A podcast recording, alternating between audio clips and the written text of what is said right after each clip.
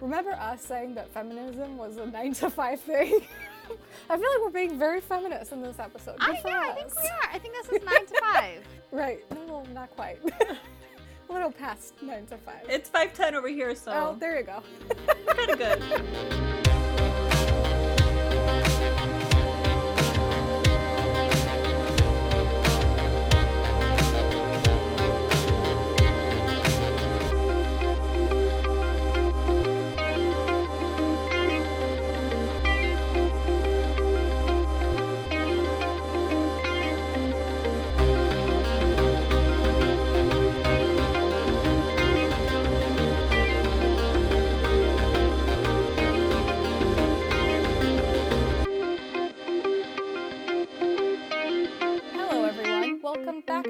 To the Monsters. I'm Em. Hi, I'm S. I'm Seth. And you're officially welcomed to the grand finale of our Love Between Fairy and Devil discussion. Part five is here. Um, today we're going to discuss episodes 31 to 36. Um, so, of course, there's four other parts before this one, so make sure to go and listen to those first. Um, otherwise, this episode might not make a whole lot of sense to you. Um, also, before we dive into um, today's episode, I want to remind people that friendly reminder that um, we obviously are on Apple Podcast, which is a platform that allows you to you listener to um, leave a rating or a review for uh, the podcast that you listen to. So, if our podcast is a podcast that you would like to do so for, um, just a reminder that you can do that. You know, like it's super encouraging and fun and nice to see what people think of our podcast. But if you don't feel comfortable leaving words, you can also just leave a little rating. Um, also, if you want to um, leave a comment, the best place to do it is definitely YouTube. You can do so everywhere, of course, but um, for us, as far as like replying, that's the most convenient uh, place to do it. So yeah, you can go on there as well. Uh, now, uh, episode thirty-one of Love Between Fairy and Devil. So before we dive into this episode, what happens at the end of episode thirty? As because it kind of ended in the middle of a scene. At the end of episode thirty, um, towards the end, Devil gets like possessed by the evil. What is it? The evil key, key or whatever it's called. Yeah. So like the Tai Taisu. Tai Su. there you go. Sway. Sway or Tai something. Sway. Tai Sway. I think Tai so. Sway. I think. Um, he gets possessed, um, and he starts acting different, and he starts treating Orchid really badly. Um, he's humiliating her. Um, she ends up telling him, he ends up telling her that he was pretending and that he doesn't love her and that it was just all a plan. What was his plan Well, we don't know his whole plan yet. at that Well, I point, mean, right? point. He ba- like we we, know what he's doing. Like I mean, I, we I guess we Well, no, it we out. don't know because I was still very confused until until later on in this episode when when he actually like it's obvious that he's been doing this for a reason. I still didn't know. No, but he talked about it with I think it was Dragon Boy or his brother that he has to that for her in order for the bangle to come off, she has to hate him. That was talked about before. But we were confused about that last episode because, in fact, yes, it's true that it looked like the Tai Sui or whatever his name is, the god, had possessed him, which now is not the case at all. No. So confusion, uh, like throughout until until the very end of this episode, I was still confused until like he actually stated like, no, this is why I did that, and I was like, oh, okay. Yeah. Anyways, can I just say first that Seth, you're very like I'm scared a little of you because you sat through the entirety of last of part 4 and you didn't say shit and that's that's scary behavior to me that you just like acted as if you didn't know anything. on how on how episode 31 started Yeah. Yeah. yeah that was cruel actually because i had a fucking meltdown when i started episode 31 Like what the fuck is that? Honestly. I told you guys I can always keep your secrets. No, but this is this is actually scary. Like I'm a little mad actually you just sat there with like a poker face, Yeah. acting as if you know nothing. I mean, I didn't want to spoil anything. I know you girls haven't seen it yet, so I was just like, I was also probably in denial. I don't know. I just uh, it was heartbreaking to be honest. Anyways, um, so this episode begins with where the other one left off, which is uh, Shinsong basically throwing away the engagement bracelet that Lanhua Broke made my heart. It's the way he ripped it off his wrist and threw it at her. At her feet. That Yeah, was it horrible. just Uh, I didn't I didn't I didn't like that. I didn't like that. yeah, I didn't Mm-mm. either. And I especially don't like that from that point point on we never see that bracelet ever again. I I fully was like shouting at my phone, please pick it up. Please pick it up. Please. Please. And nobody does. And that little bracelet is on the floor of his castle. Still to this day, I bet you, 500 years later, nobody has picked it up. like, just pick up, pick it up. She made it for you. It means so much. Like, I just, I'm certain he goes to his bedroom and cries with it. yeah. I'm sure. Well, he needed to pick it up to be able to do that. He didn't. he did not do it. I'm mad. I was I was pissed Yeah. with this man throughout this episode. Let me tell you that much. I'll get to it later. Anyways, so well, actually, I'll get to it now. so, so you're right that this is the the moment where we we basically like he tells us outright like this is why I've been. Yes, he said it before, Seth. Yes, you're right. Blah blah blah. But we were still confused with the whole possession thing. Here, we're like actually sure. Okay, no, he's doing it with an intent behind it. It's his will. He's not being possessed by ne- by anyone. He's just being a fucking asshole See, this is on purpose. I see, like, I was being genuine when I said I didn't know if he was possessed or not until I think Yeah, episode sure. 35. Mhm. Shut up. Yeah, until yeah. episode Mhm. 35, Yeah, that's when. I realized. you shut up. You are such a good liar. It's actually scary. I don't like it.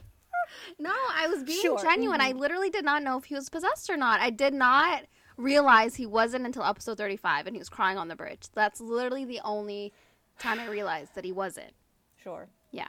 Well, the reason why I was pissed with him, okay, I think I I talked about it briefly in the last part. Um, I was like, if this is what he's doing, Yes. I'm gonna be mad, Yeah. and like I am mad, okay, because he is still lying to her at this point. He is manipulating her emotionally. This is emo- emotional manipulation. Like, there's no other way to put it. Like, he is still not. He has not done the or completed the journey that he needs to complete. Which I guess there's like five more episodes to do it. So like, okay, I'll give you that much. But I was so pissed because he has made a promise to her. Everything that came before that promise was made.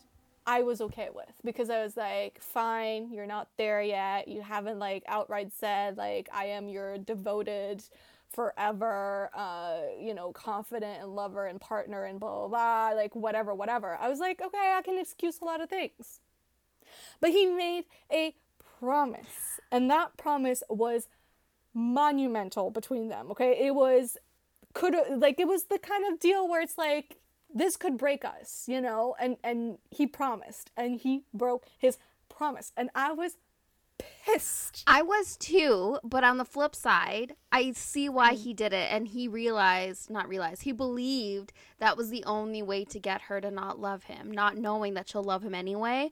He's someone that has been like emotionally stunted for like over 30,000 years. I don't even know how many years he's, you know, not had his feelings. So he doesn't fully grasp that concept and even like grasp the idea of love. Like I just I feel like at that point he really thought he was being selfless because he didn't want her to die. But he okay, but he made that promise. Okay, I I I'll keep forever going back to that because that promise was all about I understand that you want to protect me because you love me, and so do I. Yeah. I want to do the same thing for you. However, there are good ways to protect someone and bad ways to protect someone. And you going behind my back and manipulating me the way you have been doing since the beginning is a is going to break it between us. This this is not something I can accept. Can you respect me? Do you? She literally said that. Do you respect me enough to let me in and let me be your partner and tell me the truth and do this together because we are a team from this point on until we die?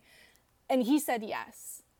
And so there was I'm scared no of Mars reason right now. why because of this, there's no reason why he should still go behind her back and on top of that be emotionally manipulative with her and in order to protect her to make her not love him because that's the only way how about you talk to her about it Yep. it's her Yep. it's, it's on her fucking wrist I was just playing devil's advocate, but like no facts. I know, I get it. It's not. I'm not mad at you. I'm mad at him. I like you are. no. but you get my point. Like I just everything up until that point I, I was okay with. But from this point on, from that promise on, I have a problem. So I was pissed. And he got what he deserved because she died. But anyway, we'll get there. And he couldn't get to her in time. That was so sad. yeah, yeah, he got what he deserved. You know what? I- He got what he deserved. When I saw that scene, that that was my thought. You made your bed. That's what happens when you go behind her back. Yeah. Had you not done that, you guys working together would have figured it out. But you didn't. You let her die. You are the reason why she died. Thank you. Anyway, Preach it, I'm Mark. Preach it. Ugh. I love him, but you know, Okay, he wouldn't be him if he didn't make some stupid decision, decisions, okay? But we've come a long way, though. it's because I love him that I'm mad at him. Okay. I know, I know, but like I'm just looking at him and like I guess the lens of like him not fully like understanding emotions yet and not knowing like, you know, he has someone like obviously yes, you know, the idea that she's been with him and like they're gonna be like equals in this, but it's just like Yeah. He doesn't under like he didn't have that. He never had that in his life until he has her and he was just like I don't want to lose her. So of course, like I see where he's coming from, but like you said, I feel like he disrespected her in the worst way possible. and it cost her and him everything as a result. Yes. Yeah. Anywho, uh, the war. Well, actually, S, do you have anything to say about that? Are you mad too? No, yeah, I was mad. I was pissed. Are we are we grabbing the pitchforks and riding at dawn? I'll join you, Marge. okay. Is it another bitch ass Bowen moment or Yeah, yeah, Oh, you know what? Yeah, definitely. Um. So the war begins. The war really just lasts one episode. We've two been- seconds? We've literally been awaiting this moment for like 10 episodes at this point. I mean, 30,000 years really, but like 10 episodes. And it's over before like you can even blink, pretty much. I would like I'd like to think it as like not the war. I feel like the the big battle was the end, but anyways. But that wasn't really a battle. It was like a bunch of people against like one. Okay, but like the way that they all came together, I liked it. It, it felt more battle esque than this. So the war Um, begins, yeah. and Lanhua obviously, uh, well, not obviously, actually, uh, the brother, um, Shinsong's brother, whose name I still don't know 31 episodes later, but like, we don't care. We don't okay? care. he doesn't deserve a name. He's the brother. Um, anyways, he grabs the sword, right? 'Cause Basically, he- like guilt, not guilt trips her, but yeah, he kind of does. uh, pretty much, Yeah. yeah. Like pretty he's much, beating her pretty while much. she's down. Yeah. Uh, This, I hope, was not part of Shinsong's deal with the brother, like the whole plan that they had going. Like this was his doing on the side. He was like, "This is my It was him opportunity. on the side. If she was- kills herself." He was just supposed to watch Lanhua and make sure she doesn't get Right. like hurt or anything. That was his purpose, Right. and he Yeah, disobeyed his brother. yeah. And instead, he he grabs Lanhua and they make it to like the top of this like huge sword in the middle. I of the never thought what I- that like, that's that. I think that that's a reference. We've seen that sword before. Yeah, I think remember in one of the earlier episodes where Shinsong appears in that in that desert and he's like huge and everyone's small. So I think it's his sword that is just planted in the ground. It's just like but I don't I listen, I don't know. I, but I think that's don't like when the chitty goddess woman, like when she did her thing. So I don't know. Oh, you think it's hers? Is that like their normal size? Like that sword would. I don't know. Do, do, can they increase? Can we have a size kink in this world? I love where your Can mind people goes. just in- increase at will. Ooh, like certain body parts, you think? Yeah, yeah, of course. Um, cause I don't know. I, I just remember him being really big, and then everyone was small around. And I was like, why is he so big? And then I feel like I remember a sword but I don't know. what Anyways, logistics. We don't care. Right now, they're they're on the sword. Her and the uh, the brother, and uh, she's basically saying like, you know, like might as well do this for my guy that I love. I have nothing else going for me, so I'm gonna kill myself and release his soldiers so that he could win the war because this is not a fair fight. And uh, she basically gets kidnapped by the evil lady that works with fr- the Haishi lady and taken to Rong Rong Hao, and he breaks the sword because he doesn't want her to die in that way because she still has the shitty woman's primordial spirit. Yeah, I was real confused about that because he's like, he's one second he says, "Oh, now's not the time for you to die," and he takes away the sword. But then the sec, the next second, he's basically Torturing torturing, her. her. to the point where it, looks like she might die. So I was like, um, Yeah. not sure what you're trying to do here, but it sounds like you're doing exactly what you said you didn't want to do five seconds earlier. I think it's um he doesn't want her to die by the sword because By that would mean sword? uh Shinsong's soldiers are free. Um and that way his I think his goddess person will be gone. But if he kills her without the sword, I think he thinks the chitty woman's primordial spirit will take over the body. That's how I perceived it, but I might have been wrong. So I need someone to explain to me Mhm. what because Shinsong obviously he goes off a separate way. He's like, I can figure out how to revive my soldiers like again for the 10 millionth time. He thinks he knows what to do. Um, and he appears on, on top of that same sword. And I need someone to explain to me what he was trying to do with like you know when he has hi- his sword out and he's full of like the the like shadow looking thing Yeah, the, the- evil spirit around it and like he's just pointing it and I'm like I was very confused. This is why you don't believe me, but this is why I'm like, I don't know. Was he possessed or was he not possessed?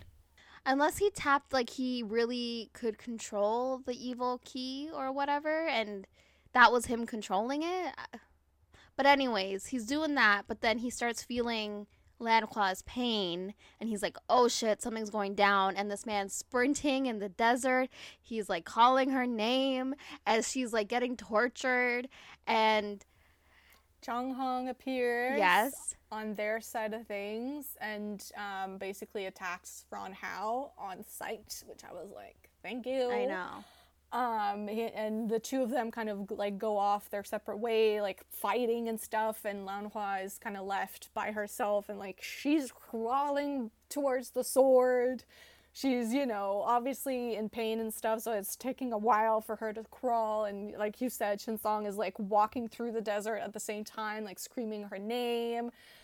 And he's feeling her pain, which is why he's not getting there any quicker. Yeah.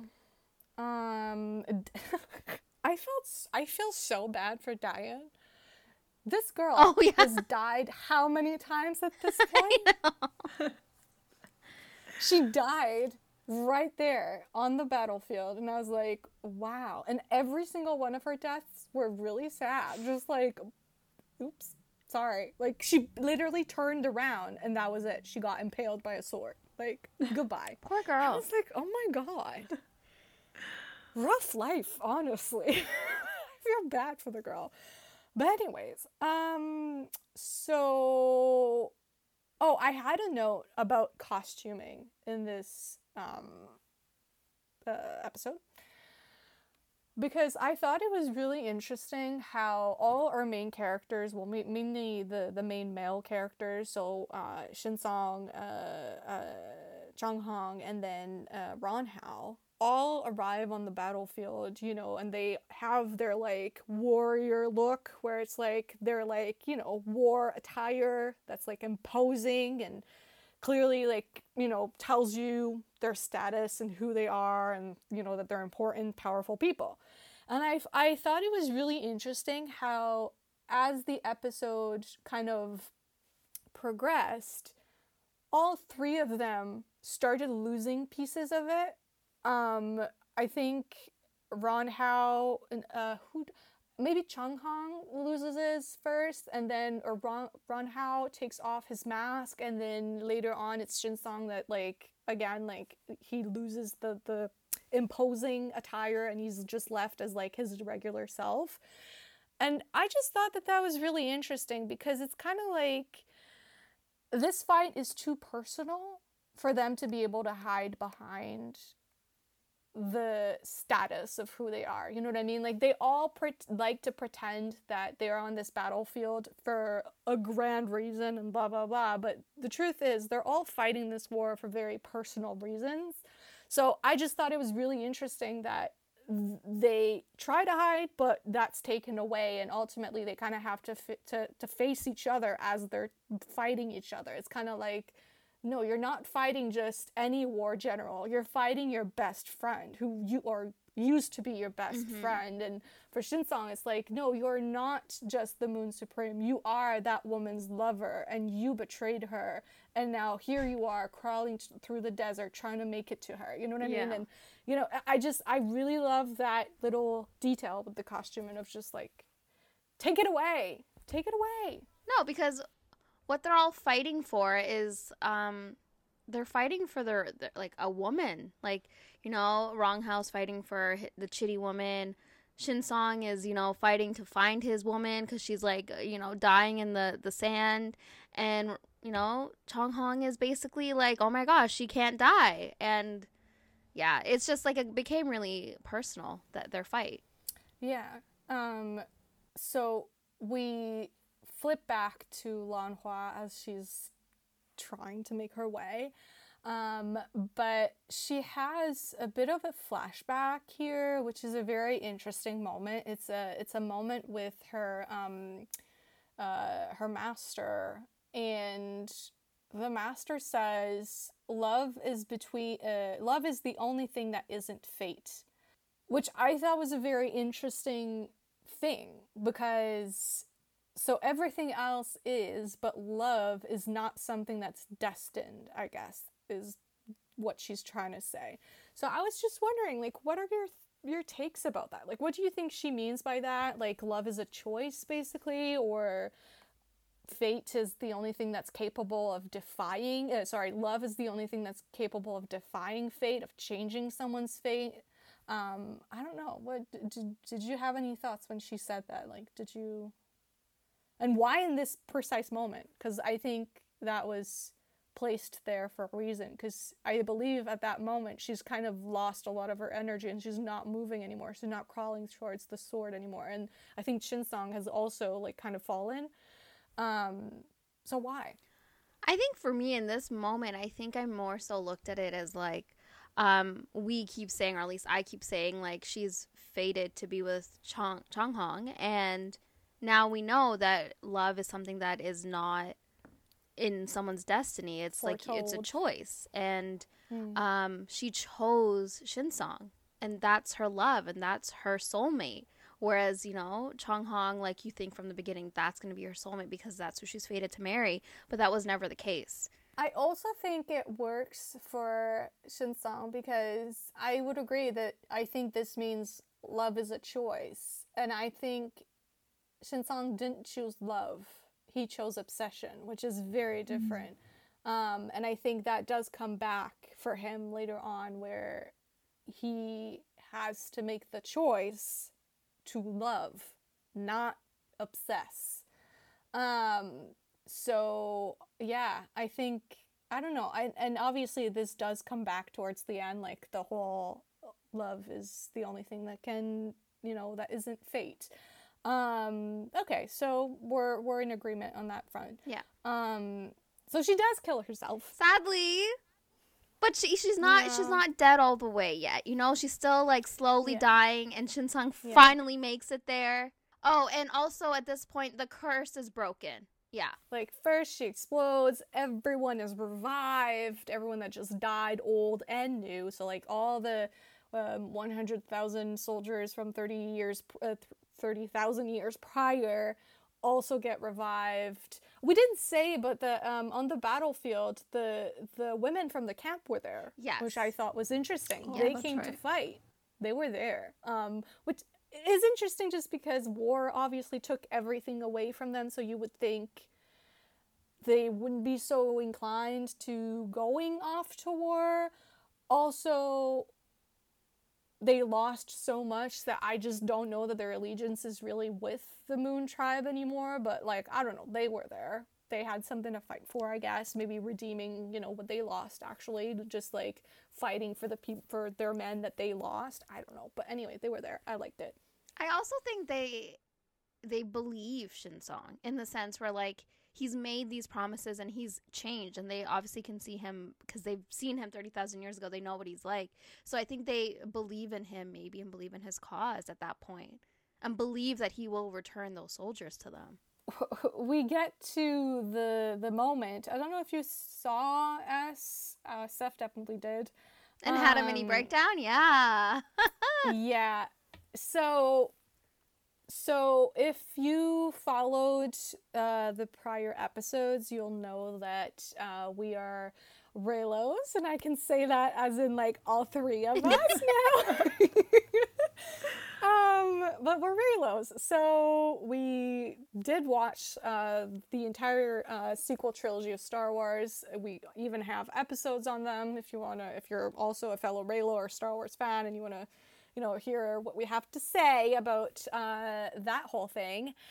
um, and um, you have that to look forward to, I guess, up on our page. Um, but um, TROS, I was watching this, and this scene in particular, like it struck me right away. The moment, actually, I think I think it struck me when he I'll send it to you now, S, just so you know like what we're talking about. Um, I did a little montage. Yeah, yeah, It uh, did you make it Yeah, I did it. No, but like you see the comparisons because like when I watched that scene too, I did see it.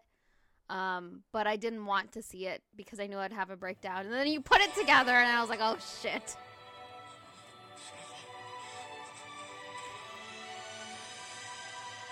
Oh, sad.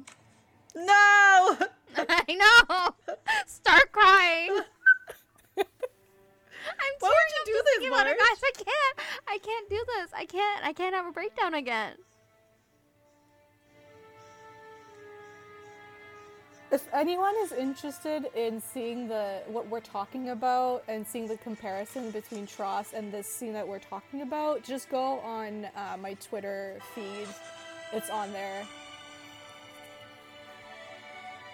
Seth is literally holding back tears. it looks like. I am.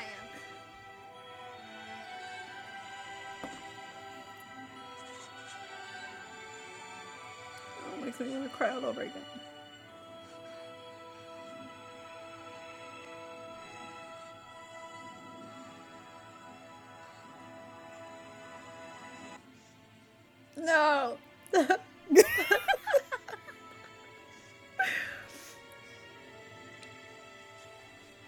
You do this? Right? Because I couldn't get it out of my head. It's like we all saw it though. Um, well, I mean, I did, but it's like we don't need the visual. I did not need the visual. Yeah. Well, I did because I was like, it's too similar and it's really triggering something in me that I don't like. It's very triggering. That's what it is. Very it much triggered me. Thank you. But no, I just I okay. I'll let you finish.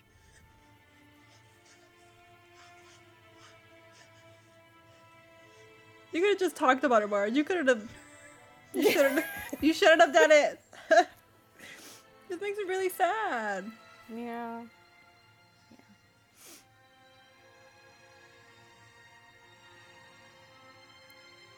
What we could have gotten, Yes, but didn't. that's exactly it. It's what we could have gotten. Outcomes So- vastly different. Yeah, so what we're talking about is the moment where um, Shinsong sees Lan Hua on the ground. She's just fallen, everyone's revived, blah, blah, blah. And he basically like screams her name and he starts crawling to her. He okay, you know I again. falls and he gets back up and he, he, he get he gets to her. He he grabs her, has her in his arms. Um and he's basically looking down at her. In this case, she's not a corpse. It is so like, especially seeing how Lan Hua is not quite dead, and then in comparison to Rey's dead ass corpse, frightening. honestly frightening to look at. To think that that is in a Disney movie. Anyways, But they claim she's Um, not dead. she's just sleeping, guys. no, she was dead, dead. Like she's. Anyways, uh, he looks down at her, and and then um, he even like looks up and around, sort of like in like a anybody here type of way. All of that, and I think it's the moment he looks up and around that I really was like, oh shit. This is exactly that scene from TROS where Ben yeah. crawls to Rey and he's hurt, he's wounded, and he puts literally everything he has left to make his way to her and grabs her and he's obviously not well. He's distressed. He seems very traumatized by the whole thing because his literal soulmate is on the ground dead. Okay, he can't feel her anymore and grabs her and then he has that same look around like i need help anybody here and it's like the help that they will never find Yeah. and the vast difference or i guess like the the, the most important difference between those two scenes is the outcome right Yeah. it's Yes. what's going to happen from this point on. And I think, especially for me, it's why it happened that makes the difference. Remember when I said Shinsung kind of got what he deserved? Yeah. I think he did because, like I said, he made his bed with that one because he hasn't done the selfless gesture that he needs to do to redeem himself. He's not there yet, right? Ben Solo, at this point, when he's crawling to Rey, he has made that journey. He has done the selfless gesture. He's about to do it. He's fully ready to do it. He's ready to give himself completely over to love so that his love can live on without him. Um, and he's he's he's ready to to like give everything. Whereas Shinsong is not ready for that and it costs him everything because that was the moment he should have kept his promise that he didn't and this is what happens now here she is dying um but the problem here is that with Shinsong this the, the end there's five more episodes It's not the end. Nope. it will be fine because this is a part of his journey. He needs that moment. He needs the ultimate moment that makes him realize I fucked up and I keep fucking up and I need to change. This ain't right.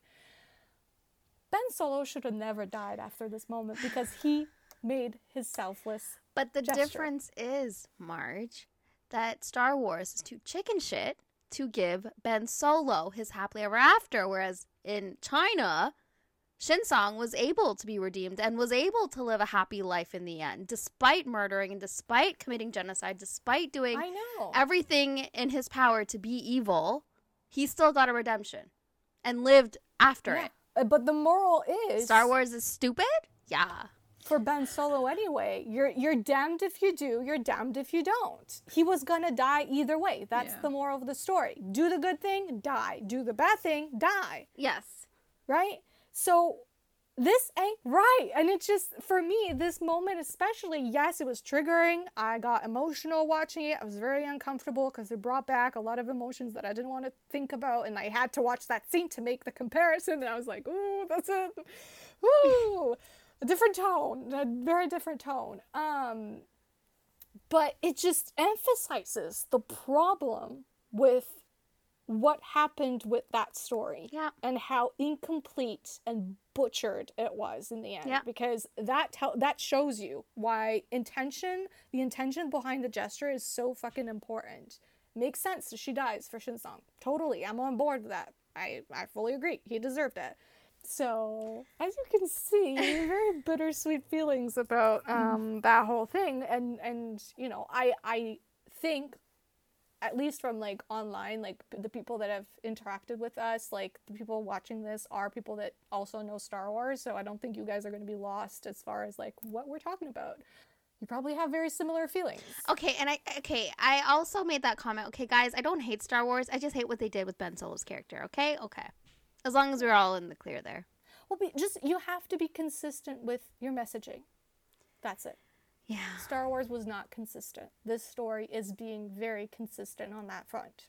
That's why, like, I feel like we keep. Well, I mean, Marge, I think you say it and I say it as well. Like, I feel like they are giving me what I wanted and what we needed. Yeah. And you know what? If you're a Reylo and you you're somehow stumbled upon this part of the episode, I highly recommend you watch the show. Like, it's not gonna heal your Reylo heart. It's never gonna do that. It's gonna, Hmm. I think, be a balm to it for sure. Like, I honestly felt like, yeah, like this is how it should have went, and it was good. It was like it made me feel good to see it. Because you know what this kind of like um the place where Shinsong is at mentally and emotionally here kind of reminds me of uh TLJ, Yeah. The Last Jedi. yes. When they fight together and Ben or Kylo at that point is has the right intentions but is going about it in completely wrong ways. Or i guess like he's still not he hasn't made he hasn't completed that journey. He's still trying to achieve something on the dark side. He's not like redeemed in any way. And the consequence if you will is he loses her. Yeah. She leaves. She leaves leaves his ass. She's like, "No, that's not right. You're you you're so to me, that's where like that's that moment for Shinsong in a way. Like he's kind of like, "Oh, okay. This is a problem. you know, I fucked up. I I need to do something about this." Right. So anyways, so that happens. um as uh thoughts during that whole sequence of events the death and the holding and the music. It was really sad. Like I yeah. yeah, my eyes got watery cried? for sure. Okay. And then seeing him sobbing as well. And then just Yeah. watching her disappear from his arms. It was really sad. Dylan, He, guys. he held it together so long. At first, I was like, why is he not really reacting? But I think it just hadn't hit him yet that she she was dying. And then when she says like, "I want the sun," like I want to see the sun or Yeah. something, Yeah. And he takes and he her. brings her to the sun. Yeah. And when she does the smile thing one last time, that's when my tears hit. yeah. Because I think that's when you Yeah, he realize, like, oh my it. gosh, I'm losing her. moving on from that, uh, Jelly does basically the same thing that Shinsong does to poor Dragon Boy. Yeah. Uh, which is make him believe that it was all false and I never left you Because she's dying. Because she's dying. Yeah. So I guess it's kind of like hurt him now to lessen his pain later. Again, she's another person that hasn't experienced love at all. So her ideas are kind of skewed at this point. So the chitty woman is is resurrected. Yes. She's back in the flesh. She is. Uh, however, Ron Hao, who has spent thirty thousand years trying to revive this woman, the first thing he does is basically gaslight the woman. I was like, excuse you, sir. Tell her the truth. Right.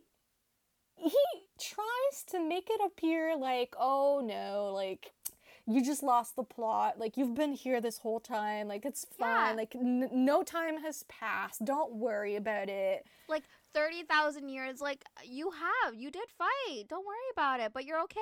You're, you've been here. Oh, do I have to tell you this again? Like, I hate him. I really I don't like his was character. livid. I was yeah, I and I think this is the moment where up until this point I was vaguely interested in their story. You know, it was it had potential for some angst, you know. Yeah. Um but I think this is the episode where I started not caring as much because I he it's like I like villains, but sometimes you get to a very, very fine line between like villains I can like and am kind of turned on by, and villains that I just straight up am not okay with, yeah. type of thing. Yeah, yeah. Like he just he crossed that line a little for me, where I was like, actually, you're that's not hot. Like to me, you just crossed the not hot. Yeah. line. No, I I agree with that, but I also I felt like he just kept digging his hole deeper and deeper and deeper, and Yeah. you kind of knew it was gonna go somewhere. Especially since you realize that she's having all these vivid nightmares and how she's having, you know, all these blackout moments and like, you know, Tai Sui is taking over in a sense. So it's like you kind of Yeah. know where it's going, and like that kind of made them like intriguing in a sense because you know he's gonna lose the one thing he spent thirty thousand years fighting for, thirty thousand years sacrificing everything for. Yeah. Respect the woman. Honestly, Men have men have a hard time respecting women in this women in this show. I gotta say, especially the women that they say they love. It ain't that hard. Okay, you're just not making the effort. Yeah. Anyways, anyways, um, this episode ends. You know, remember us saying that feminism was a nine to five thing? I feel like we're being very feminist in this episode. Good I, for yeah, I think we are. I think this is nine to five. Right. Well, not quite. a little past nine to five. It's five ten over here, so oh, Oh, there you go. we're kind of good. oh no, we're still over it then. It's nine to five somewhere in this world. Right, right. Um, so episode the ep- this episode ends with Shinsong kind of.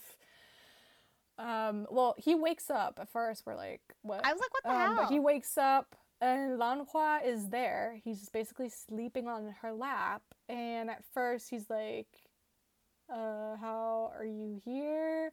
And then she's like, "No, I'm fine. I don't know what you're talking about." You know, acting all like, "I don't, I don't know." Um, and we realize that it's all a dream, obviously, of his own making. And basically, it kind of chronicles real fast like 500 years of their married life where they're happy and laughing and enjoying life and smiling all the time. And obviously, um, he's holding on to that very hard. course. And his brother and Dragon Boy and even Chong Hong, but that's later. But Chong Hong even shows up, and they're all trying to break him out of to get him out of that. And that's how episode where- 32 starts. Exactly. Um, so episode 32 starts, and as I just said, Chong Hong arrives on the scene and realizes what's going on. And why can't Chong Hong, no, no, not Chong Hong, why can't Shin Song stay in that dream realm? Well, he's using his primordial spirit, and if he uses a lot of it, he'll just die. Mhm. And um, so Chong Hong basically goes into the dream to pull him out of it and wake him up, but Shinsong, no matter what, does not want to get out of it. He knows that it's a dream, but he doesn't want to leave. Yeah. Uh, he also, right before Chong Hong appears in his dream, he sees from the tree, the mirror tree, he sees the wedding day between Chong Hong and Lan Hua again. You know, kind of reminded, his subconscious kind of reminding him that that has not happened Right. yet. Um, oh my god, my voice. I know, my voice, I'm losing it just a little bit. So yeah, Chong Hong, as you said, he tries to convince him to no end, uh, to no avail. Sorry, uh, Shinsong is not ready to let it go yet, um, and he's he's acting like he doesn't know that it's a dream. So Chong Hong is uh, back in his own body because that didn't work, and then all of them, the brother, the Dragon Boy, Chong Hong, and like two of the war generals or whatnot, um, kind of team up to try and uh, break the dreamscape or whatnot. I'm not sure whether are they trying to break it. They're they trying to no, they're giving some of their primordial spirit over to Shinsong even then. because um, he was burning up his own spirit really quickly. So they're like, "Here, take Yeah. some of ours to like slow it down a bit." I think maybe you guys have your own sort of like interpretations of the whole dream scene, what it could mean in your opinion for for a Shinsong, but um mine was kind of like I think the symbolism of that is what I kind of alluded to earlier on about love versus obsession. Um, I think it's Chong Hong question mark that tells him like this is obsession. You're obsessed with with this idea, or or, or she's obsession. Like Lan Hua in this version of of of his dream Yeah. is like the embodiment of his obsession type of thing. So I thought that that was really interesting, and and the fact that it slowly disintegrates around him, and um, he says that he knew from the beginning that it wasn't real. Yeah. Um, and he says, uh, Xiao Hua, wait for me, I will save you. So I think this is him destroying his obsession and choosing love. Like from this point on, he is choosing the right kind of love, not the love that's like obsession, which makes him do bad, like take bad decisions and go behind her back because he's not loving her right the way that she deserves. I thought you were gonna say like the opposite. Him dreaming of her was his obsession was going overboard, or that's what I thought you were gonna say. No, I think this it's just him saying goodbye to her in this like this version of her, like the the the version that he's not loving right. And and and sort of like deciding no, I'm to love her right as she is and I'm I'm to respect her from this point on. Um and you know, this is the first, you know, little step towards making selfless acts. Yeah, because- from this point on. Yeah. And when Chong Hong goes there, he basically kind of tells him like we could bring her back. Like you know, like Yeah. this is not the end of her story. So I think Shin Song seeing, you know, the wedding in the tree, it's more so like he's gonna have to be selfless in this point. Like he's gonna have to realize that she's gonna marry another man. exactly like Ben Solo, where he was like, I am okay at this point. I love this woman enough to want the world, to, to want her to come back to this world and let myself die in the process, type of thing. Like, she can live on without me.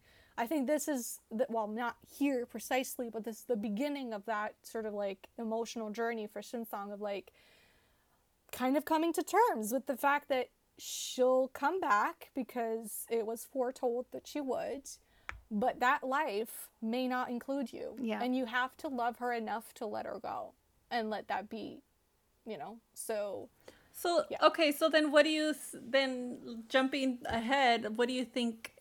You think he's still selfless in the way that he's trying to, um, how he was doing things for the goddess, and him trying to remind her that she was Orchid, and him trying to make her fall in love with him again.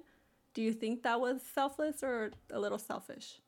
Because she's already the goddess. i i think that was that was selfless in the sense that he let it go you know he like it's it to me the the point of that scene was basically to just make that comparison to because he's doing everything that he was doing at the very beginning of the of the show the exact same things um so i don't know. To me that ended with him going you're right. She's not it's not you. She's not you. I'll i'll you know have have a happy wedding happy marriage. Yeah. goodbye.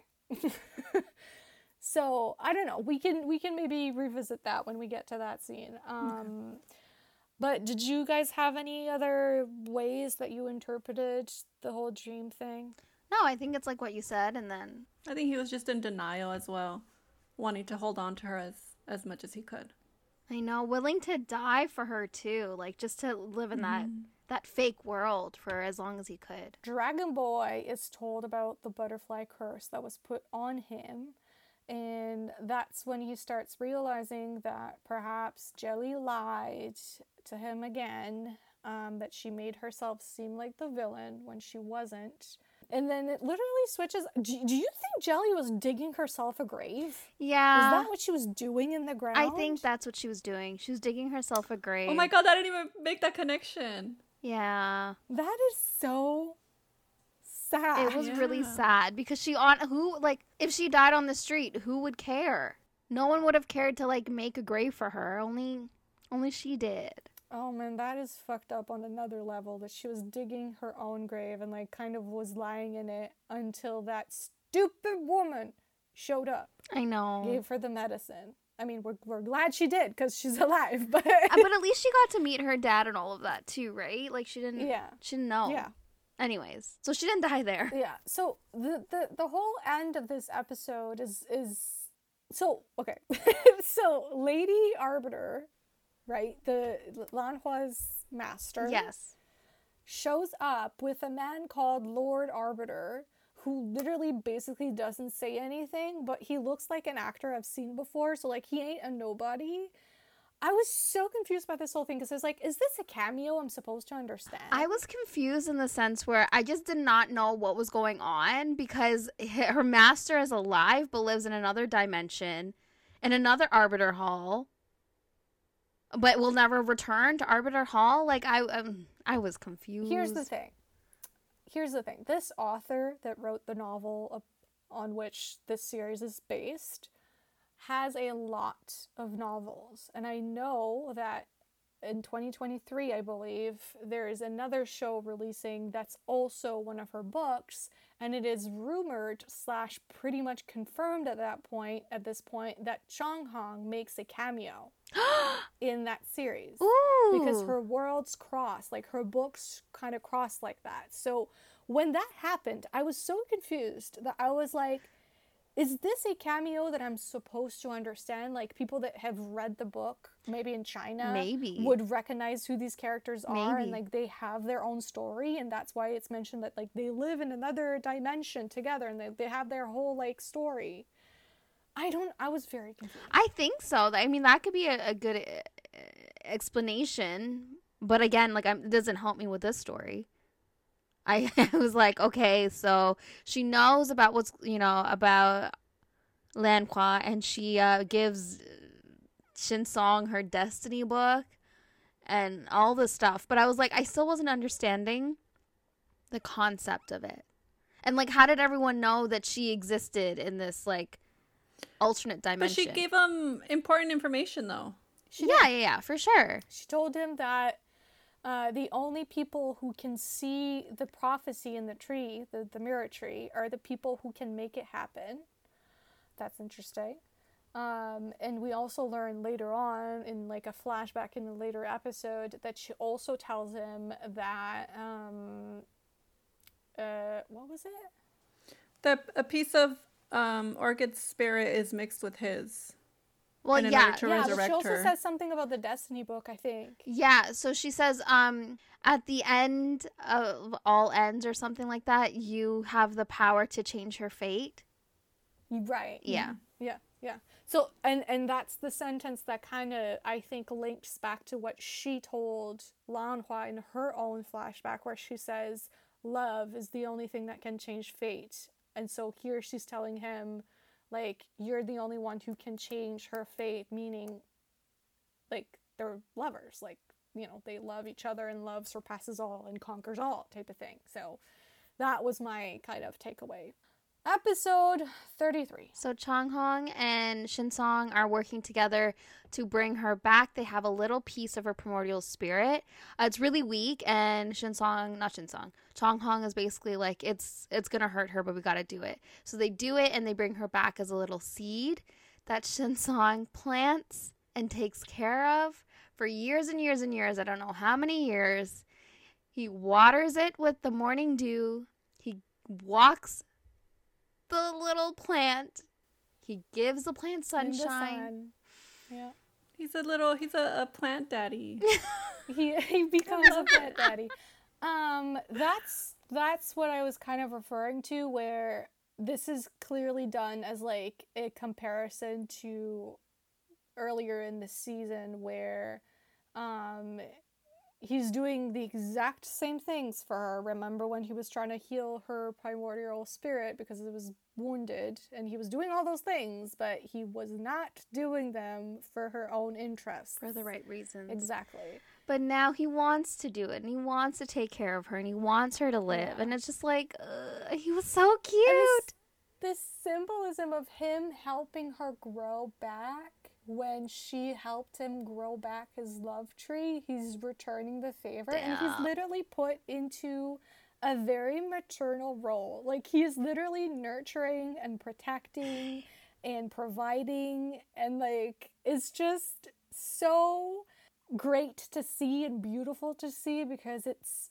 completely different from any other versions of him that Yeah. we've seen prior to this, even his softest moments were not this soft. Like you see the difference. Yeah. Um and I I- like I love to see it and it was great. But um what happens? He tells her that she should be mad at him. Okay, wait, wait, wait. She wakes up, blooms into a, a being.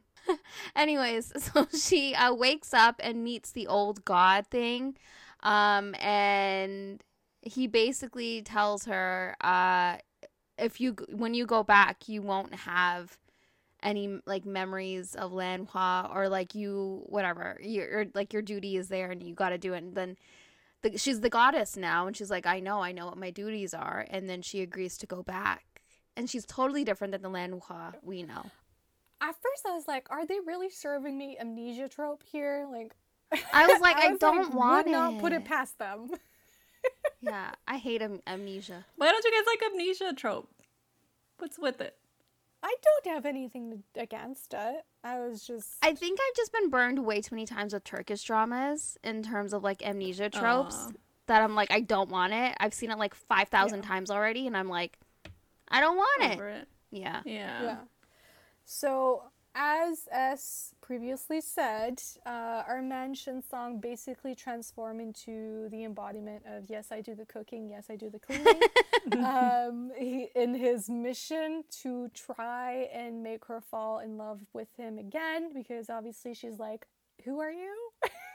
and he's heartbroken. Yeah, and he like he makes this little comment where he's like he thinks it's a good thing that she doesn't know him so that she doesn't have the bad memories. And if she doesn't have the bad memories then she, you know, won't hate him. And he's going to make her fall in love with him again. And I'm like, dude, Yeah, and he's asking Dragon Boy like, "How did I make her fall in love with me in the first place?" And like Dragon Boy's like, "Well, you did that, and then you did that," and so he's trying to like replicate everything to make her fall in love, but she's really not having any of it. and nothing's Um, working. They've basically reversed roles at this point. Like he he becomes it's like the same dynamic as the first few episodes of the series, but roles reversed where like she's the impassive goddess who's like couldn't care less like please leave me alone.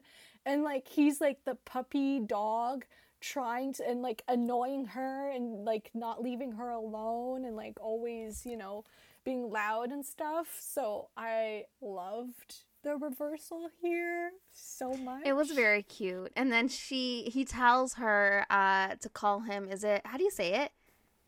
Dachian? Dacia, I think, or Dacia. Dacia. I, I didn't, I didn't. Which is the name he Yeah. used at the beginning of the show. she used, that she used for him, that she was calling him. Yeah, oh. he he never called himself that. She was calling him. Oh, that. okay. Well, yeah. anyways, it was just so cute because, like, the parallels, like you Yeah, said, from the was. beginning to now, and it's like he's actually wanting to do this for her, which is like not the case in the beginning. Um, and Dragon Boy is trying to tell him some things, and is kind of telling him, "I don't think uh, she's the fairy. I, I I think she's a goddess. She has, she's not her." And Shinsong does not want to believe that.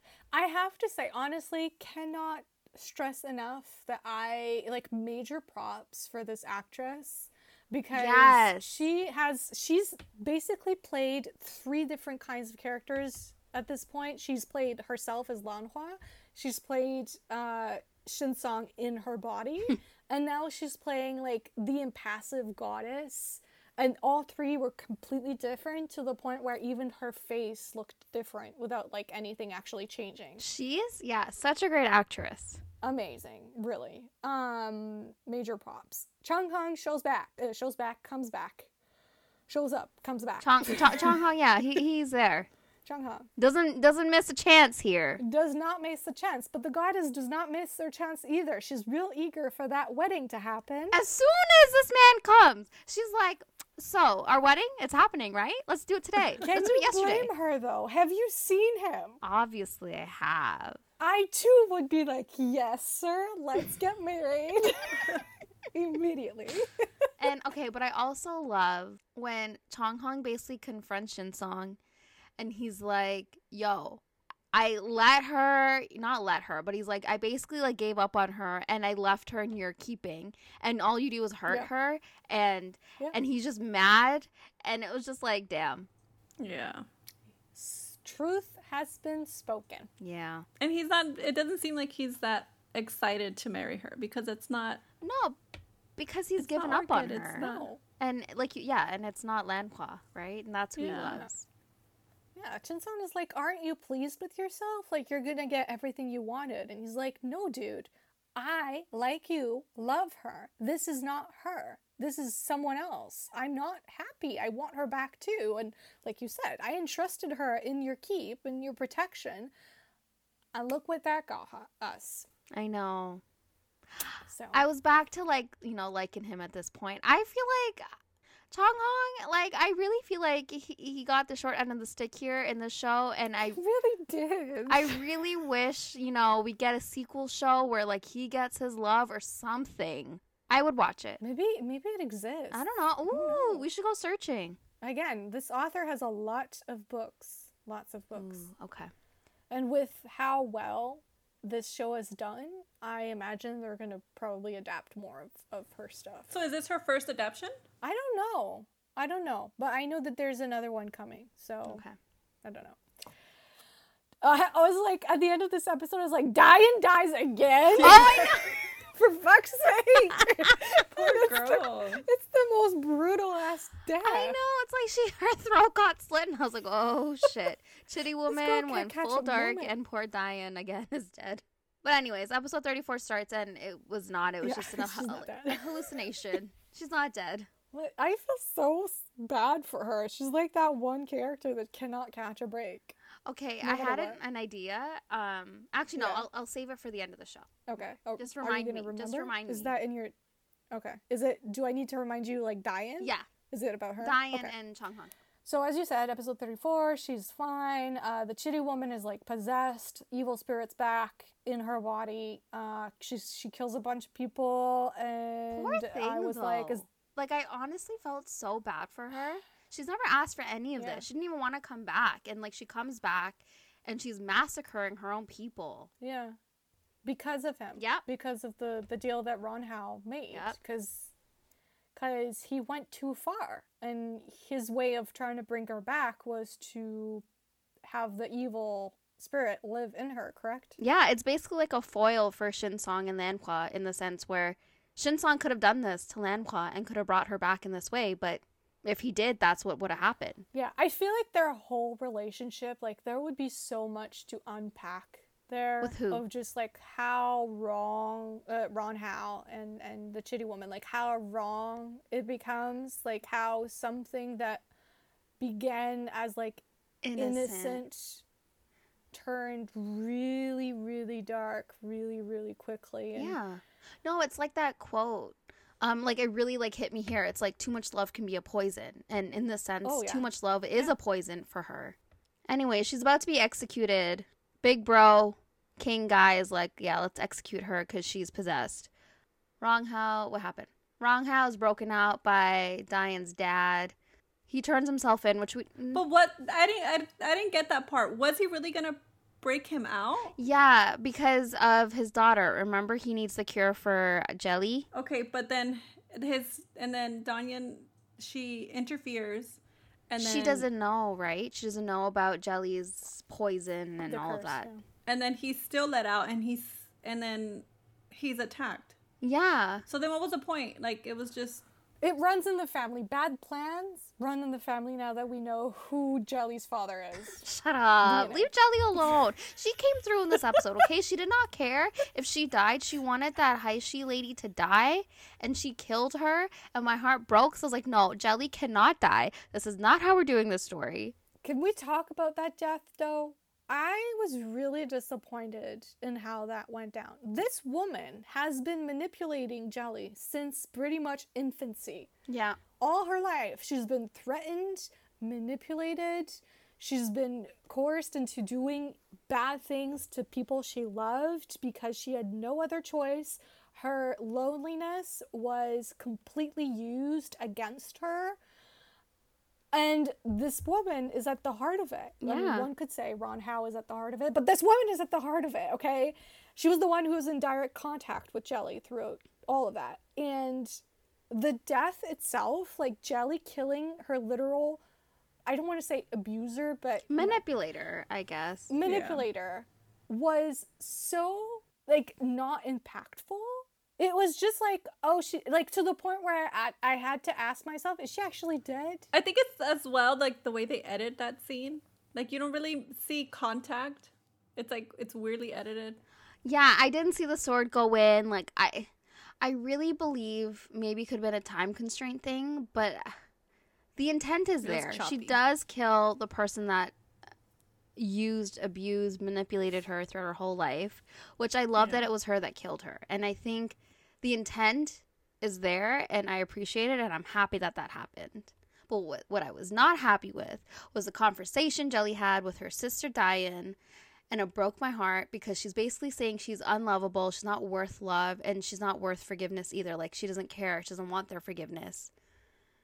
The people that she's hurt, meaning her dragon boy, Landqua. It was so sad. And her curse uh, starts acting up after that, Yeah. Which they have to go to the goddess to try and, and help Jelly, or uh, Diane does. Diane has a change of heart. Yeah, she's like, Yeah. "You're my sister. We got to make sure that you survive because this is not cool. You can't die." And Diane literally like gives her a piggyback there because Jelly can't walk anymore. I was like, "Oh, I love complicated relationships between sisters. because it's realistic." Uh, sad reunion between Dragon Boy and Jelly at the door of Arbiter Hall. I know. Everyone's basically acting like nobody knows nobody, but it's like y'all were all in love and engaged like a month ago. No, but I love how Diane is like, yo, you are so dumb. I love Chong Hong and he doesn't love me back. You have Dragon Boy right there, literally like looking like a puppy dog, waiting for you to accept him. And like, you're not doing anything about it. You're a coward. I love that she calls her out and says, you're a coward. And you know who is not a coward out out of all of them? You know what? Diane actually has the the one of the most uh well done character Yes. arcs. She is not that woman is not a coward. No. Because that woman is literally the only one who heard about the wedding between Chong Hong and the goddess, and she put her big girl panties on and she went right up to the man she loves and she said, So you're gonna marry her? All right. no, she's like, she tries one last time though. And he's like, he shuts her down so quick. And he's like, he's basically marrying her because it's in his destiny. And I, like, I. I wish we saw Diane basically like separate herself and be like, you know what, it's not worth it. But again, at the same time, he's never promised her anything besides friendship. I, I get it, but I love her. It's just a really sad story of unrequited love. Yeah. Because Chong Hong isn't a bad man. That's the problem. You can't hate him for not loving her. But it's like he's such an idiot because she loves him so much and he's losing out on such a great person Someone who literally always had his back. that always chose him. Okay, fine. I can talk about what I want to talk about now. So I'm just saying, I have this little theory in my head, you know, like they stay besties because in the end they just agree to be best friends. And I want it to be like he slowly falls in love with her, but then like, you know, some other man comes in, like a friends to lovers type of thing. Like, and then another man comes, and that's when he's like, oh shit, like I need her. Like, how do I claim her type thing? Like, that's what I, I would want for this story. I'd be down for that. Me too. I just don't understand why they didn't go for it. It was right there. Like what what was the point of just keeping them friends, I wonder. Guys, I have a fun fact that I kind of stumbled upon before I watched the show, and now kind of like I just remember it. Diane was supposed to be with the brother. What brother? Jinsung's brother? Yeah. They had like pictures together and everything, but then they decided to scrap that storyline. Is it like that in the book? I don't know. I don't know what like what that was, but apparently that was the original plan until they scrapped that story. Oh, wow. Interesting. That brother does not deserve He doesn't. especially not Diane. No. Chong Hong does deserve a Diane in his life. That brother does not. No, he hasn't showed it. Like I'm happy they didn't go that route because like you said, he he would not have appreciated Diane at all, and he did not deserve her. So, episode 35, my first note is literally I'm so done with Ron Hao. I'm sorry, but his storyline is annoying as hell now because basically we are two episodes from the end Yeah. and about 50% of this episode is Ron Hao. Yeah, like the fairy world. I was like, I don't give two shits about them right now. Yeah, I don't give a two shits about them either right now. Why are we here? So what I had, so basically, um, Tai Sui is basically like wanting to merge with uh, the Chitty Woman's body, taking over, and like you know all of her dark, you know, actions will stop, blah blah blah blah blah. And then like I kept like, cause like Ron Rong Hao is basically agreeing with him. He's like, yeah, you can do it, but I'm like, her body, her choice. like what the hell? yeah. yeah. Like they kept making these decisions going over her own like her own mind. Like I was just so confused. And then yeah, I was just I was really mad about that until we realized that it was just Ron Hao playing him. You know what I just thought of when you said that, like her body, her choice. Like it just their whole relationship reminds me of um I don't know if, if you guys have read the yellow wallpaper, Yeah. that like short story. Yeah. Um, about the woman who has hysteria, quote unquote hysteria, and uh, basically like the husband is like this doctor, so she like believes everything he says, and he's like, "No, you're fine," and whatever. He, long story short, he starts controlling every aspect of her life, and she kind of like goes crazy from it, or starts believing that she's in fact crazy. It kind of reminds me of that kind of relationship, like like how men treated hysteria and how women were sort of like um, put into asylums for being crazy and like you know what I mean? Yeah. Where she's like here, here she's she has this like god evil like evil thing in her, and I don't think she's aware of that. Yeah, she's not. And she's killing people, waking up afterwards, like completely traumatized by the fact that she just killed people. And she, like, she's having these nightmares and, like, these thoughts that she doesn't understand and, like, memories and stuff. And of just pain and death and st- and he's not explaining anything to her. He's completely gaslighting her Mhm. and has not like ha- doesn't have his her best interests in mind. And as you said, now he's even controlling like what happens to her body. Like, right. it's gotten to this point, which is why it passed the line of like, I can get down with this. It's like, no, I, I can't. The way that I saw this, and at first I was like, yeah, like, what the hell are you doing? Her body, her choice. Like, of course, like, everything prior to this, I was like, I was not on board with because he was never ever asking her because obviously she was dead. But, like, the extent of his obsession here was like to the next level. But I love the point where like she's like she's asked him to kill her because she can't go on like this, and he like doesn't he doesn't accept that until like obviously later on like she tells him like I've only felt like humanity once and that was with you when I decided to save you at no matter the cost and like bring you back as like this other being. And then that's like when he has his breakdown and he realizes like me I've gone too far and he finally gives her what she wants and he kills her and like the tragedy behind that was like what he wanted didn't matter anymore. He just needed her to be happy and that's what it should have been from the beginning. Um so I, I like that it was done that way.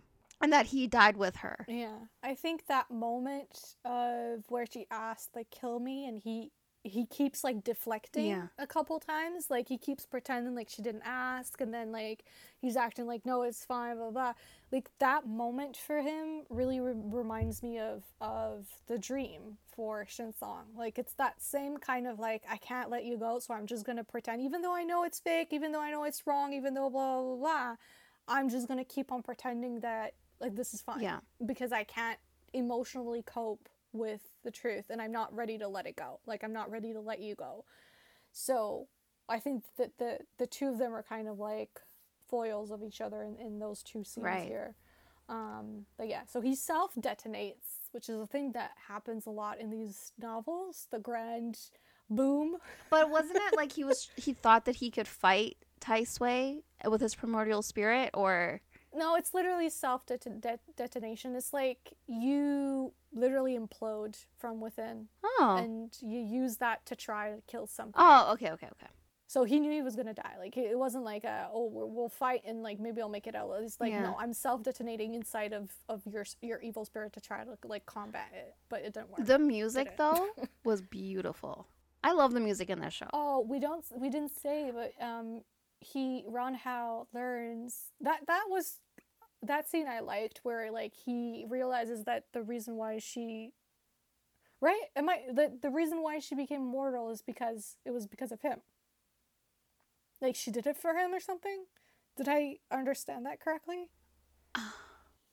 that she went through her mortal like she had prepared ahead of time like that she was gonna did I Uh, to be honest, I wasn't paying attention until it got really tragic.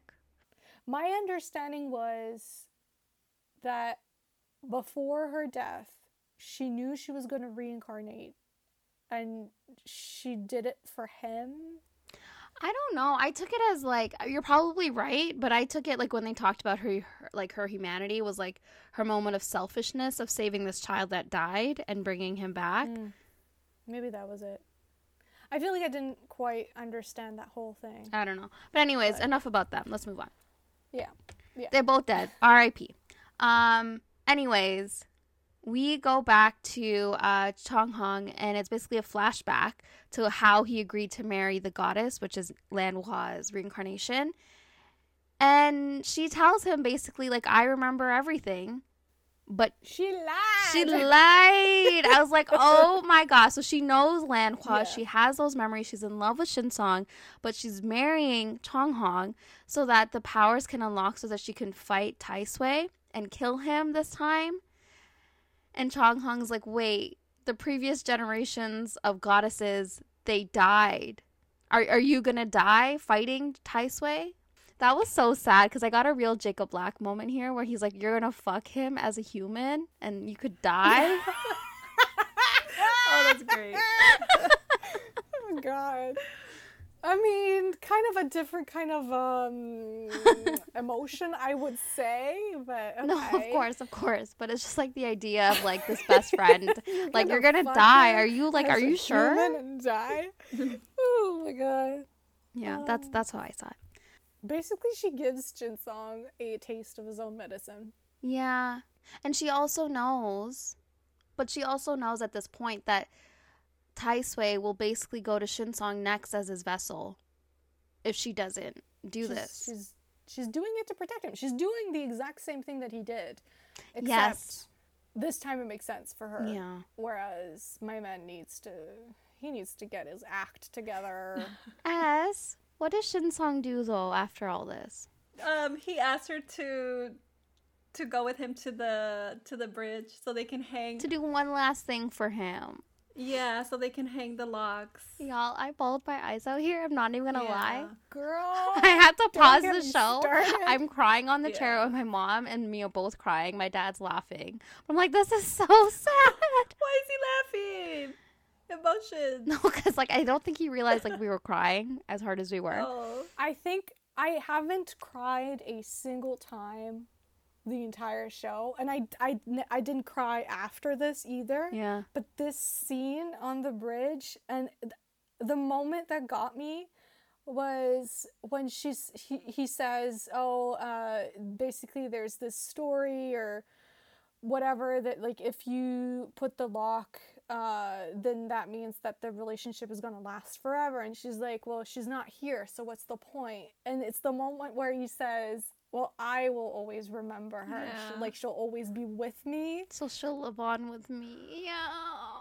That's i started crying so bad like honestly ugly crying like it wasn't funny No, it was it was horrible. So basically, yeah, he she says that, and then she has to turn away because she obviously knows who this is, and she has to turn away and like compose herself and not let like let him see that she knows and she is Lanhua. And it was like it's so heartbreaking because he's like, you know what, you can leave because you're not her. It doesn't matter if you do it or not. And like when he puts the lock on, he's sobbing. He's like, I'm so sorry. And like, I, he wanted her to see that he isn't evil and that he, like, finally, Lan Hua knows the reason why he was like so cold to her, why he humiliated her in episode 31, 32. And it's just like, it was heartbreaking, guys. I couldn't stop crying. and and to see her face I know. And the way that he was like, Why did you love me until the end? Like, it was just like, uh, my heart couldn't handle it. because she loved you right and when you love people right you can't break that So sad. he didn't know that before he didn't know that before As did you, how hard did you cry on a scale of 1 to 10? I think it was an eight, but it was like it wasn't like a sobbing cry. It was like where your tears just kind of go down. Yeah. And it's your heart's There was a little bit of like moaning on my part, like, like oh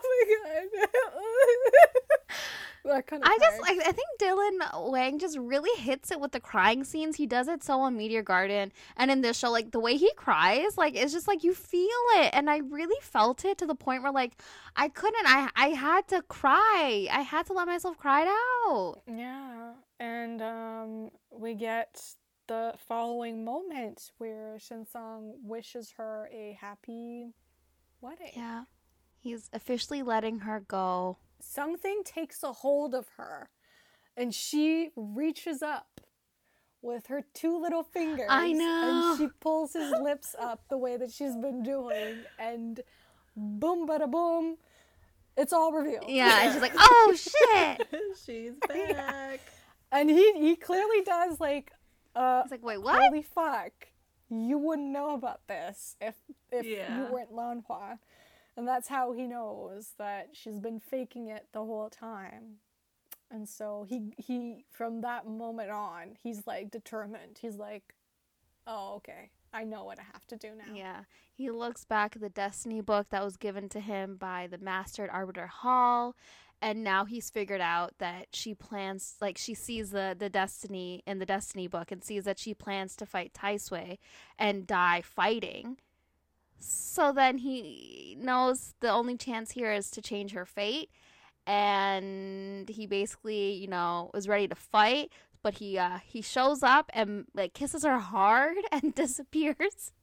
Yeah, it was a kiss goodbye. I know it was a kiss goodbye. Did you guys replay the kiss? I replayed it like two. The three kiss was actually really good. Like I mean, Yeah, it was a good kiss. as opposed to other like kisses I've seen in like Mandarin shows and K dramas, I've just like basically just seen like no lips moving. The kisses are very good in this show. Yeah. I agree. Like they, they they're they're good. They're not overly like pure and like like you said like unsexual like as much as possible. No. Yeah, yeah. Yeah. Very passionate, especially. I mean, one. I will forever remember that bite from like The episode bite, seven or whatnot, guys! I want to see the bite again. or or the neck grab kiss. Oof. Oh, yes. Oh, oof, oof. All of them, all the good kisses, all on the this grabs, show. Good kisses, or or the the the kiss by the fire when they're in the human realm. Question: That was a good kiss. Do you think the book version is like smutty? I don't know. I tried to look it up, um, but it doesn't. I couldn't find like a, a translation or anything, so I couldn't get my answer as to if this Okay. has smut or not. Because if it did, I'll be reading it. I I know. won't tell you that much. Anyways, the episode ends with basically both of them getting ready for different reasons. She's getting ready for her wedding, and he's getting ready to fight Taisui. Is this the one where we see his his claws? Yeah, Okay. His little, when he's I loved his claws. dressing. We love claws. Um, episode 36, the finale. We've made it here, folks. 36 episodes later. It's the end. So basically, wedding's happening, and Shinsong is also confronting Taisui in like the darkest part of his heart. And he basically tricks him as because he first tells Taisui, "Of course you can have my body," and like entraps him in his heart. See, love tree, Yeah, well, wh- where the, the love tree is. and he The locks him in there. Sorry. The symbolism. Oh, yes, him yes. bringing the evil spirit to his love tree that's literally blooming. I know, I know. She healed it. And I Hello. exactly, and I loved like you know how you said I forgot I think it was episode one or two of this series. You basically are saying like every single thing has a purpose. Every single scene had a purpose. Everything. so like her touching his tree in like episode one, two, three, whatever had a purpose. She had locked some of her powers there, and like because of that, he's able to trap Taisui in that area. And I just like I loved how it was done. It was so masterful. Like I, I wouldn't have put two and two together until like they did it in front of me. and following this, there's something so cool that I really was not expecting. Basically, Tai Taisui kind of transform, if you will, into basically the hateful part of Jinsong. And so the loving, caring, compassionate part of Jinsong is facing the hateful part of him, the like bad part of him. and the way that they're facing off, first off, great acting on Dylan Wang's part. Like you see the difference. Yes. Like he literally looks like he has two different faces, but it's literally all in the expressions. I know. It's so good. He's such a good like facial actor. Yeah, I loved this moment of seeing the difference and it's so important for him to face himself in that moment because it's not about Taisu, Sway, whatever his name is. Like, yeah, sure, he's the evil spirit, blah, blah, blah. He's like the grand mastermind, whatever, whatever. This, the true battle is between Shinsong and himself. That's the bottom of it. And the fact that he's facing himself here, I just loved it. I loved it. Every second of it. I, I just think that Chinese dramas understand storytelling very much so. They do. Yeah. And also they let their villains be redeemed and have happily ever afters. And they let you know what else they, they do? They let their villains have white hair. Oh, that was hot, guys. the white I'm hair sorry. is back and it's hotter than ever. So okay, anyways, what basically happens is that uh Tai Sui is basically trying to play on Shin Song's fears and his you know, his fears of, you know, Lan Kwa marrying another man and like forgetting about him and also like his weaknesses. He's trying to find his ultimate weakness. And it wasn't working at first and then it finally works when Tai Sui is basically like um like she's gonna like she's forgotten about you or something. What was it? How did he how did he get him again? yeah, something like she'll forget about you. Yeah, because he'll be locked obviously in there forever, and you won't be able to leave your own heart, sea, tree, lo- tree of love type thing, love tree.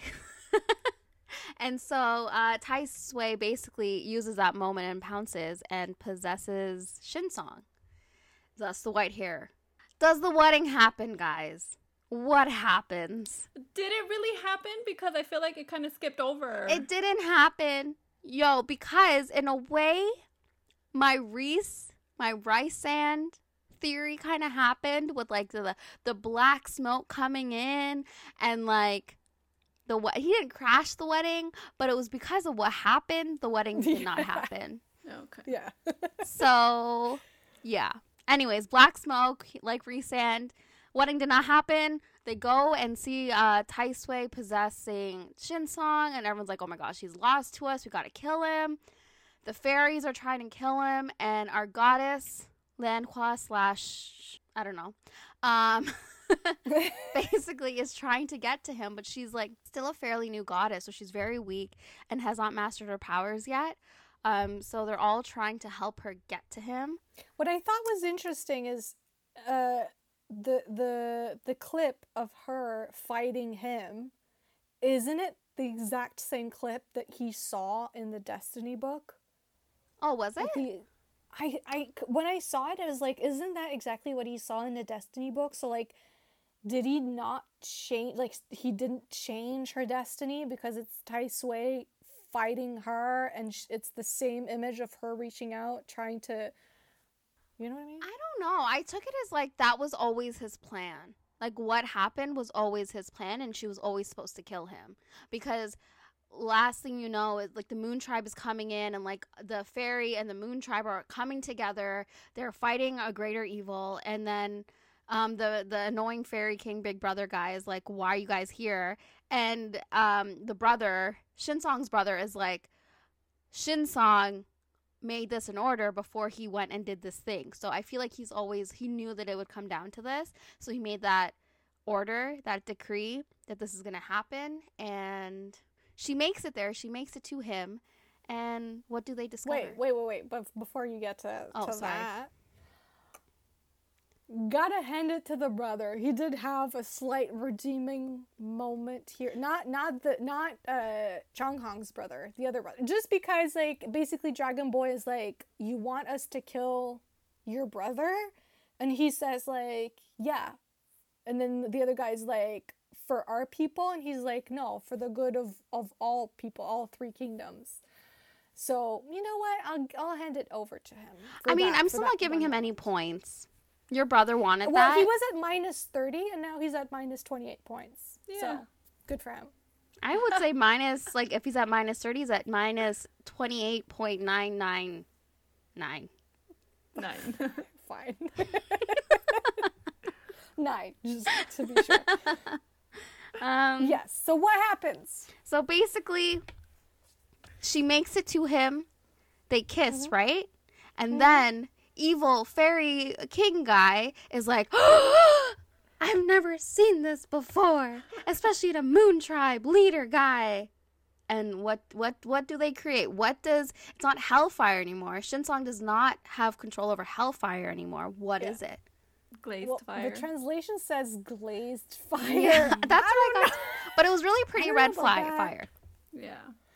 um, because love conquers all, and he says that my my na- my my names what my notes say glazed fire, baby. Only those with great love and compassion have it.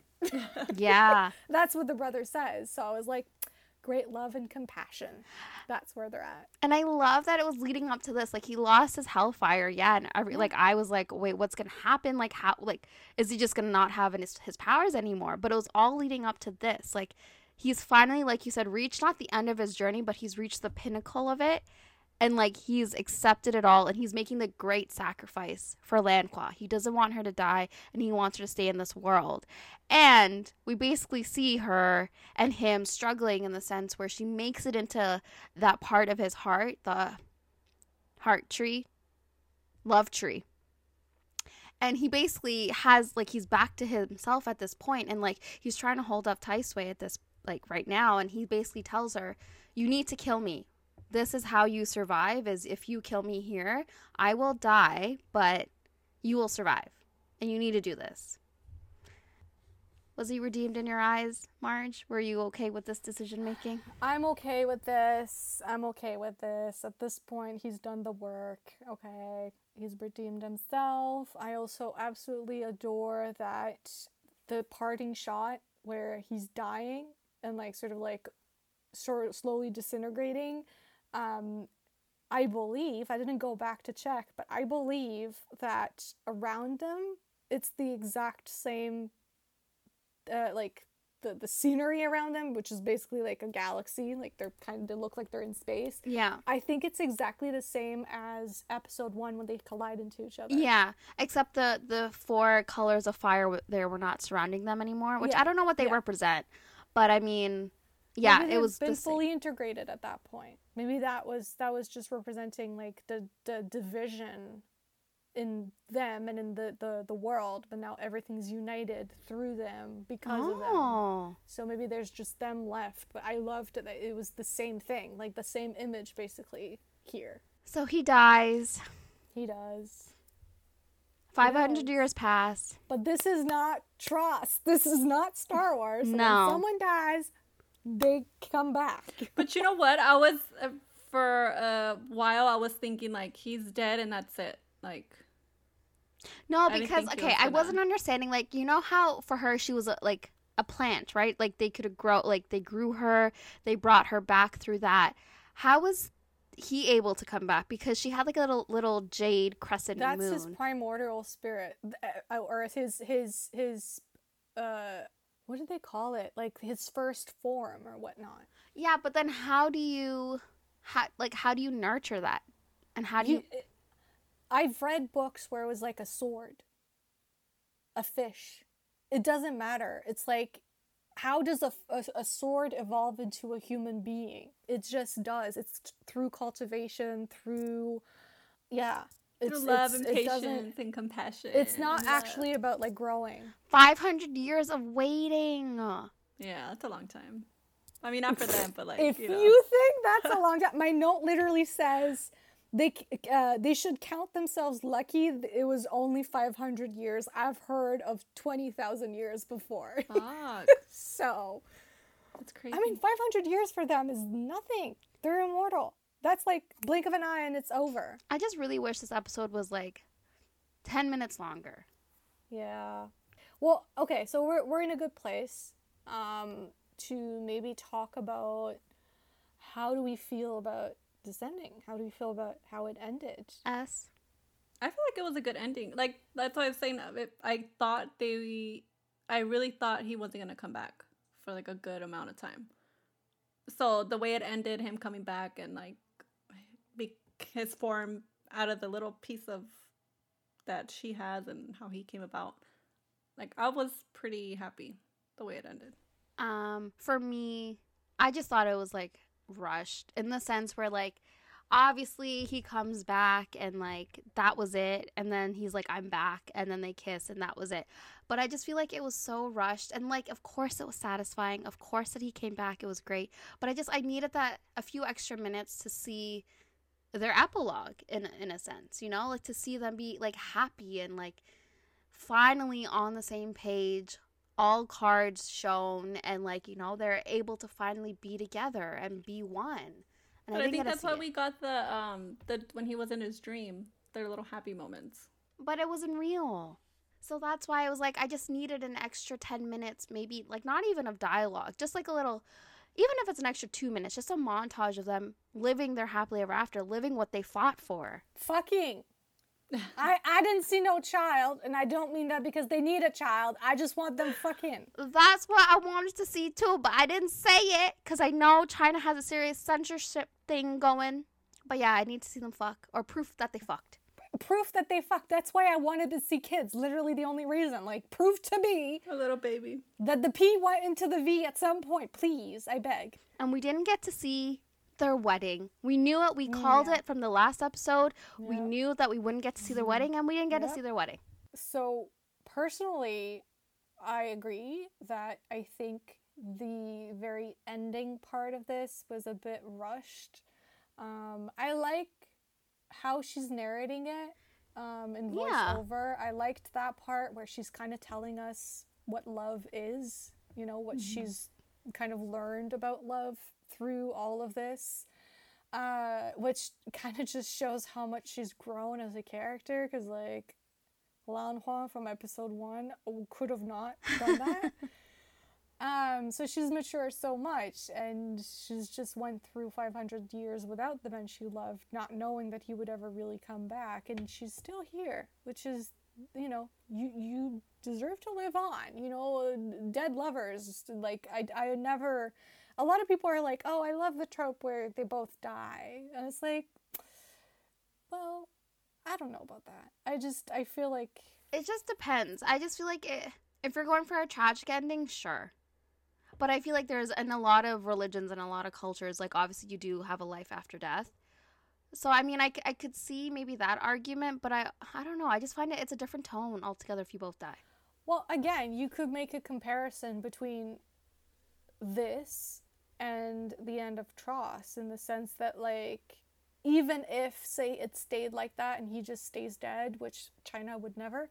I mean, China in a HEA situation would never. um, they love resurrection, um, but uh, the the tone is completely different. Here, yeah. she's narrating everything that she's learned, passing it on to us as viewers. Like, here's what love taught me, here's what my journey taught me, and I'm passing it on to you. Um, I'm content. I have, you know, this memory, piece of memory of the men I loved. She's not crying, she's not regressing as a character at all. In fact, she's showing us how much she's grown um, and her patience. 500 years have passed. Yeah. Compare that to Rey and the vast difference where suddenly that man never existed. Suddenly she's regressing completely. She's, she's acting like a child. She's learned nothing. She's, in fact, you know, lost everything that she had gained as lessons. I need someone to tell me how someone, you know, we know they're the dyad. How can someone live with half of their soul. Like I don't understand that with Rey. Here it's a little different because obviously they choose to be together. They're not like I don't think this world has soulmates, so it's a bit different, sure. But like the the difference between the two for sure here. Yeah. It just it's I I really want to emphasize it's not about the men. It's about the female character and how she is portrayed at the end when she's missing that part of her, you know, yeah. and and one of them has learned from it and is, you know, going through life and, you know, not acting as if it never happened, as if she never felt sad about it or whatnot. And then the other one is in complete denial, character regression.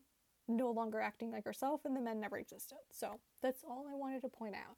Anyways, what I wanted to get to is I was quite sad that so when Lanhua uh, ba- basically um, uh, recultivates this, if you will, into life. You know, when she go- goes, when she died and then comes back to life again.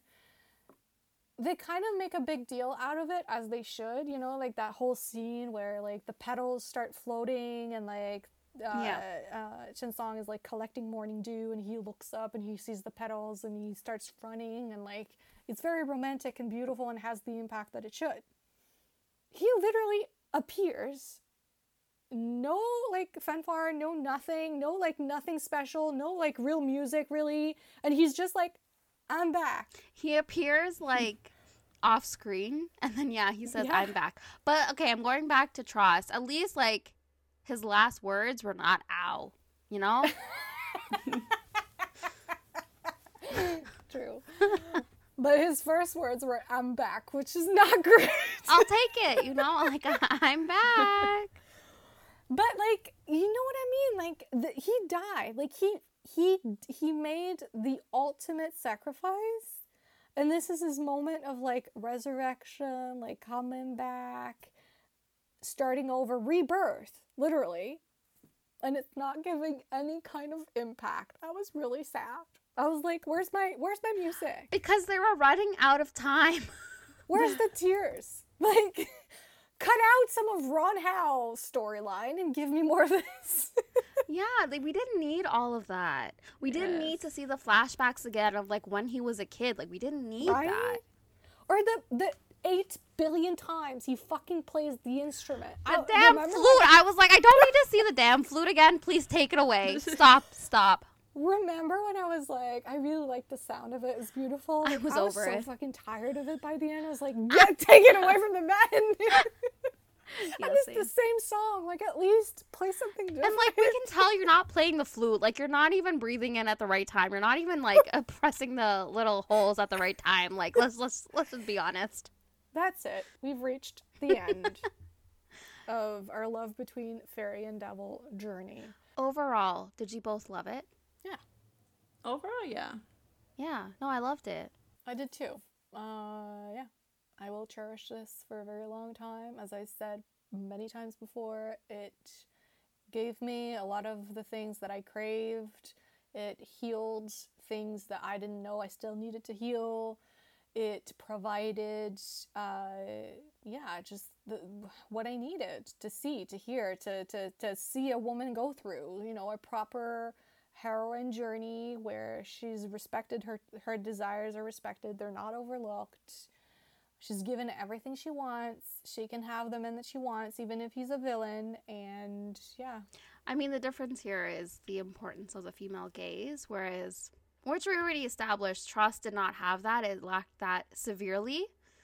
Um, so yeah, it's just showing the power of the female gaze, Yeah. and uh so i have a question for you guys are you guys because you guys were both new to cultivation xianxia uh c dramas are you gonna watch more yeah, I'd be down. Yeah, I, I think I am. It's just like it's really hard to follow, but I feel like now that I've watched one, I might be able to grasp it a lot sooner. you just have to go in expecting you're gonna be confused and then Yeah. you'll figure it out Okay. that's it No, I was gonna say that someone sent me Rex. I'm trying to go back Ooh. to see. Ooh, I'm always down. I, I mean, I have a whole list if you want my. So one of them is called Legend of. I don't even know how to pronounce this. Fuy Fuyao, F U Y A O. That's one. Uh, Eternal Love, and then Goodbye My Yeah. Princess. Ashes of Love too, I imagine. Oh yeah, she just sent those three. Uh, Seth is interested in Love Like the Galaxy. Yes. And that one that you sent us the trailer where like she has to kill him. I want to see that. Yeah. That's not Uh, cultivation though. That's called uh, The Longest Promise. Longest. That's an um, upcoming one. It's not out yet. Um, Dylan Wang is in another one called Miss the Dragon. He's a dragon Oh. in that one. oh. Yeah, And he has white hair in that one as well. Oh. Uh, Love You Seven Times is the the one from this same author that's releasing soon, hopefully. Love you seven times. Is that like seven Yeah. reincarnations? Yeah, seven lifetimes. yeah. Ooh. Um, and then my man, uh, oh, what's his name? Zhang Linghe. Zhang Linghe, the guy that plays Chong Hong. Mm-hmm. I'm so excited, guys, for Story of, and I'm gonna butcher this, Kunning Palace. Not sure about that. Cunning Um, Palace. Yeah.